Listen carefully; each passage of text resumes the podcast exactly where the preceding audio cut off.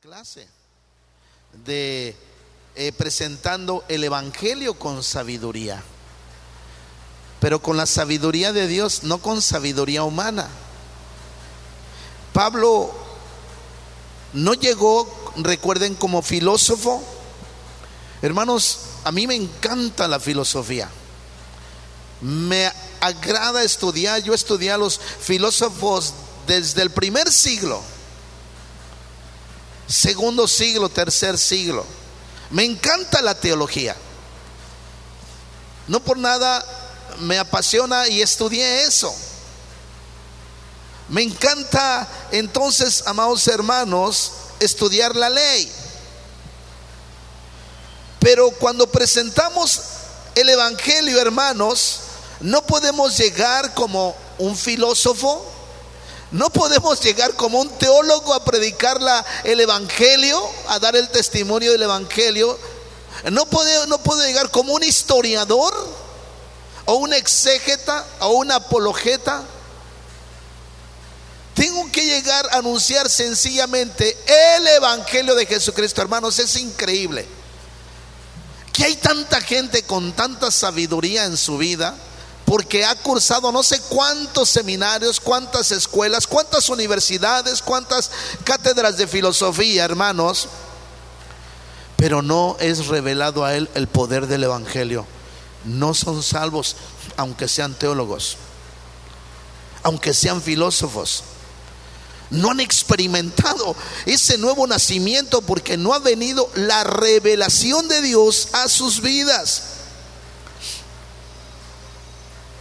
Por eso es que Pablo no llegó de esa manera. Aunque él era filósofo, era un rabino, era un teólogo, llegó, hermanos, como un testigo de la doctrina del Evangelio, acuérdense lo cual él recibió directamente por revelación. Y es uno de los discípulos después de la ascensión, porque él no consultó carne ni sangre Alguien pone en tela de duda el ministerio apostólico del apóstol Pablo, pero él también pasó tres años en Arabia con Jesús, preparándose directamente por el Maestro. Fue testigo de la resurrección porque Jesús se le apareció y fue llamado por Jesús. Así es que esas credenciales son para un apóstol. Aunque hoy existe, ojo, no se confunda, aunque hoy existe la función apostólica. Pero apóstoles al estilo, escuche, esta es la diferencia y yo creo que aquí muchos se confunden. Existe la función apostólica de aquellos que cuidan la enseñanza, que cuidan la doctrina, que envían misioneros, que envían pastores, que envían siervos. Pero apóstoles al estilo de los doce llamados, no, no hay pero sí existen hombres que hacen la función apostólica. Me explico, es muy diferente.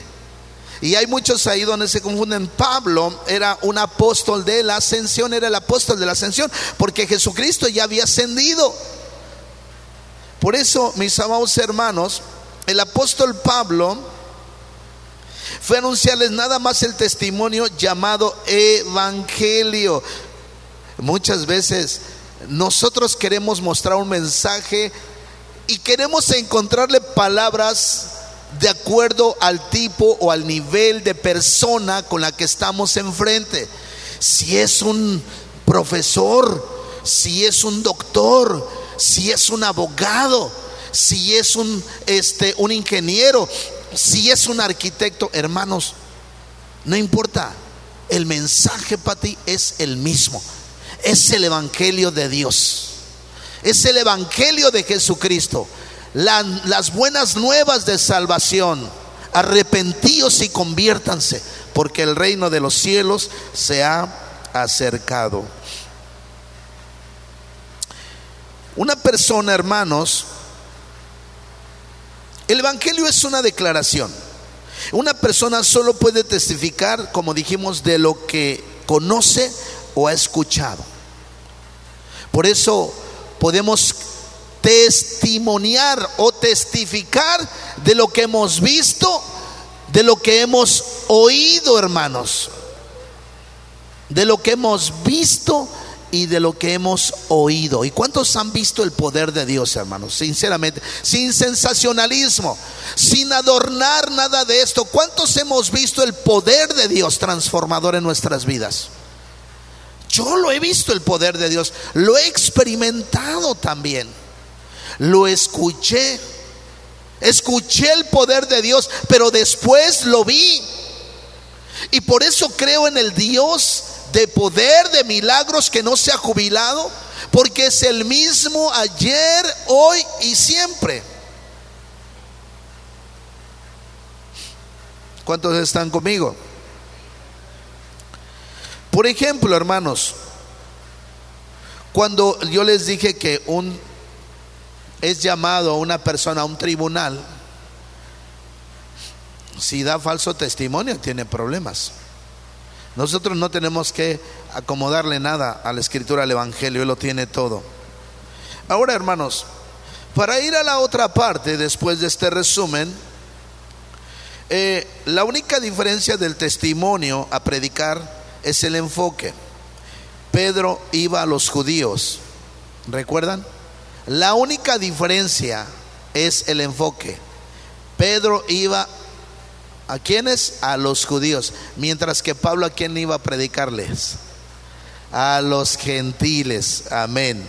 Por eso si ponemos la cita, hermanos, la cita de um, Gálatas capítulo 1, el versículo 11 y 12, y esta es la otra parte, dice la escritura, mas hago saber, hermanos, que el evangelio anunciado dice por mí, porque el evangelio tiene que ser anunciado por alguien, por las personas, somos vasos. No es según hombre. Dice, pues yo ni lo recibí ni lo aprendí de hombre alguno, sino por revelación de Jesucristo. Esto es impresionante, hermanos. El apóstol Pablo, hermanos, debió haber conocido muchos otros maestros que lo impresionaron en su propia vida. Y uno de ellos, acuérdense que eh, quién era, Gamaliel.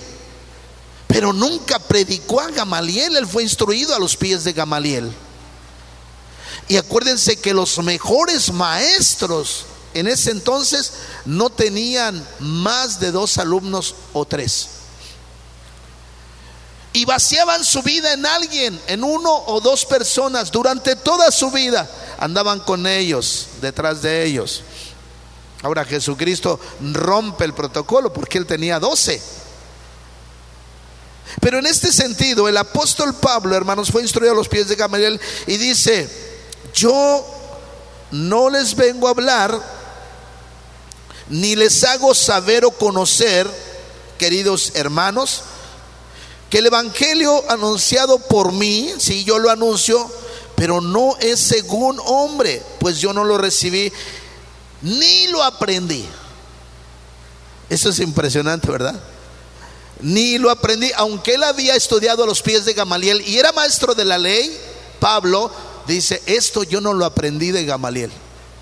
Esto no lo aprendí de ningún rabino, ni de hombre alguno sino por revelación de Jesucristo, porque él pasó tres años en Arabia siendo instruido por Jesús. Y eso lo dice el libro de Hechos.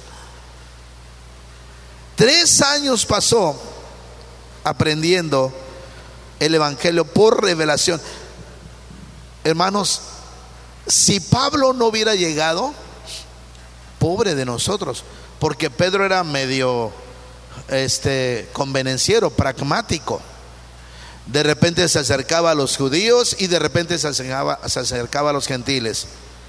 Y Pablo lo ordena dos, en dos veces lo exhorta y le dijo, no llames inmundo lo que Dios ya ha limpiado. Refiriéndose inclusive a los gentiles que venían al Evangelio. Y los gentiles son todos aquellos que no eran judíos, como nosotros, que éramos gentiles, pero ahora venimos a ser del pueblo de Dios. Por eso es que la única diferencia del testimonio a predicar era el enfoque. Pablo iba a los judíos, perdón, Pedro iba a los judíos y Pablo a los gentiles. Mire lo que dice Gálatas capítulo 2 del 6 al 9. Dice la escritura en Gálatas capítulo 6, 2 del 6 a 9, dice, pero de los que tenían una reputación de ser algo, lo que hayan sido en otro tiempo, nada me importa. Dios no hace acepción de personas. A mí pues, los de reputación nada nuevo me comunicaron. Siguiente versículo. Antes, por el contrario, como vieron que me había sido Aleluya, yo me gozo con esta parte. La primera vez que leí esto en mi vida, hermanos, como cristiano, pegué de brincos, grité en mi cuarto yo solo, hace muchísimos años yo vivía solo, yo brinqué y grité y cuando estaba viendo este estudio, Dios me regresó a ese momento, dice, me había sido encomendado el Evangelio, dice, de la circuncisión, como a Pedro, el de la, el de la incircuncisión, como a Pedro, el de la circuncisión. Siguiente versículo dice, pues el que actuó en Pedro para el apostolado de la circuncisión, actuó también en mí para con los gentiles. Siguiente versículo, hermanos. Dice, y reconociendo la gracia que me había sido dada, Jacobo, Cefas y Juan, que eran considerados como columnas nos dieron a mí y a Bernabé la diestra, eso quiere decir el poder o la autoridad, en señal de compañerismo para que nosotros fuésemos a los gentiles y ellos a la circuncisión. Estos tres hombres, fíjese ahí, déjeme el versículo, Jacobo, Cefas y Juan, dijeron, reconocemos que Dios te ha llamado. Nosotros vamos a ir, aunque él era judío y tenía dos nacionalidades, el apóstol Pablo, le reconocieron como apóstol. Y le dijeron, ¿sabes qué? Reconocemos, tú te vas a predicar el evangelio de la incircuncisión a los gentiles y nosotros a los judíos el de la circuncisión. Pero hermanos, Pablo dice, fui llamado a los gentiles. Se me encomendó este trabajo se me dio la orden, se me mandó en ese trabajo poderle predicar a los gentiles. ¿Cuántos están conmigo? Qué maravilloso pasaje, hermanos. Ahora, la revelación de Dios por el Evangelio lo era todo para ellos. La sabiduría humana era nada. Hermano, qué increíble todo esto. Que una persona que tal vez a lo mejor no tiene las credenciales de las, de las, escuelas filosóficas griegas, ni la escuela de los teólogos o las academias, puede llevar el Evangelio con poder y gloria, hermanos. ¿Cuántos están conmigo? Ahora, hermanos,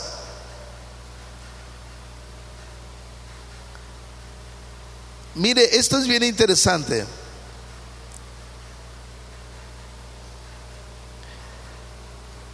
La sabiduría era considerada la humana como nada, el adoctrinamiento.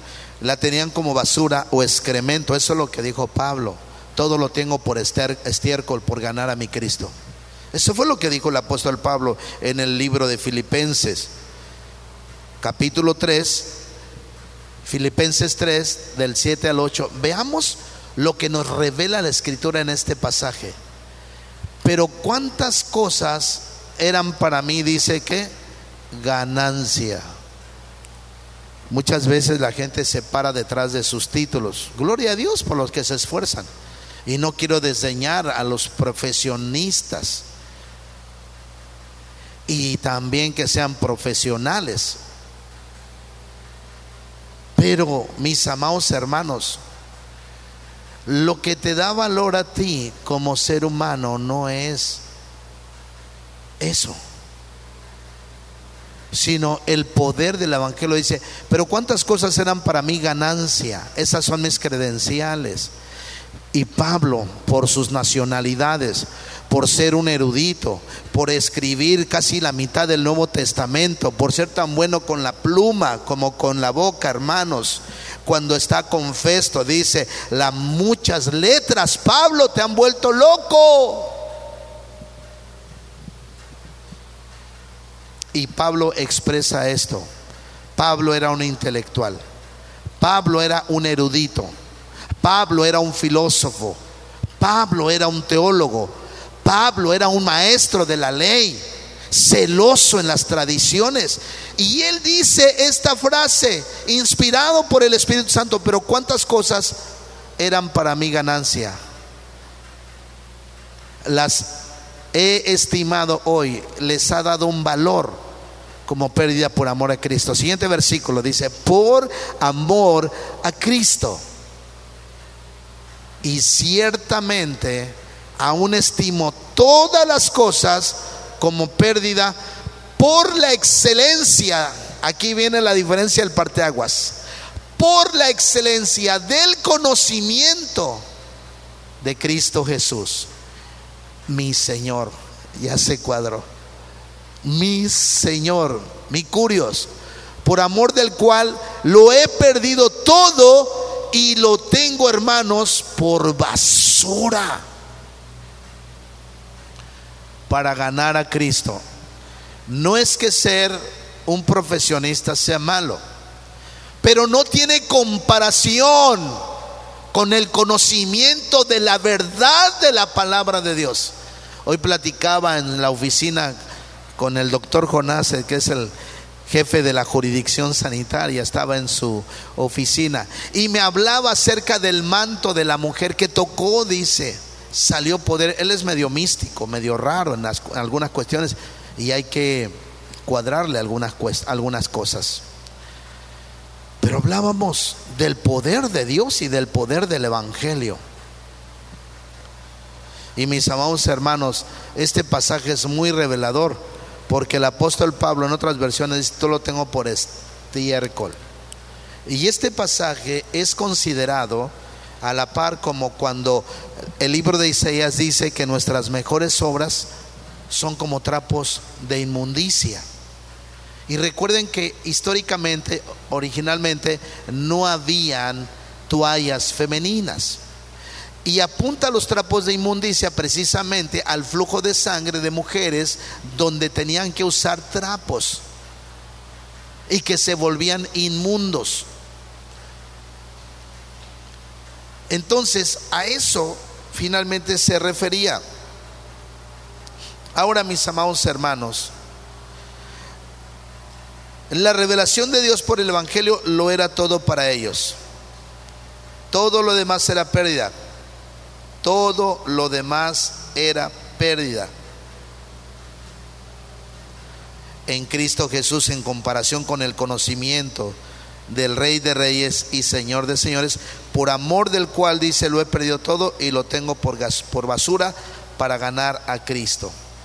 Así como los apóstoles, para terminar, nosotros, tú y yo, estamos llamados a indagar, estudiar, escudriñar la escritura para anunciar el testimonio de Dios, llamado Evangelio, de la mejor manera al oyente como dice la escritura en Juan capítulo 5, 39 al 40, escudriñad las escrituras porque a vosotros os parece que en ellas tenéis la vida eterna y ellas son las que dan testimonio de mí.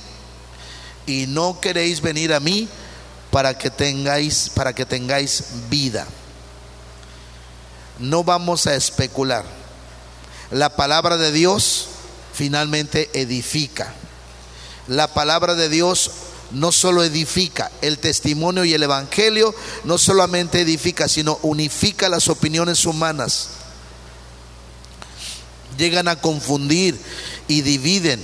Y también la palabra de Dios lleva a la condenación a muchas personas que no creen, porque el que no cree, dice la escritura, ya ha sido condenado. ¿Cuántos están conmigo? Así es que así como los apóstoles, amados hermanos, la revelación de Dios por el Evangelio lo era todo para ellos. La sabiduría humana era nada. La tenían como basura o excremento.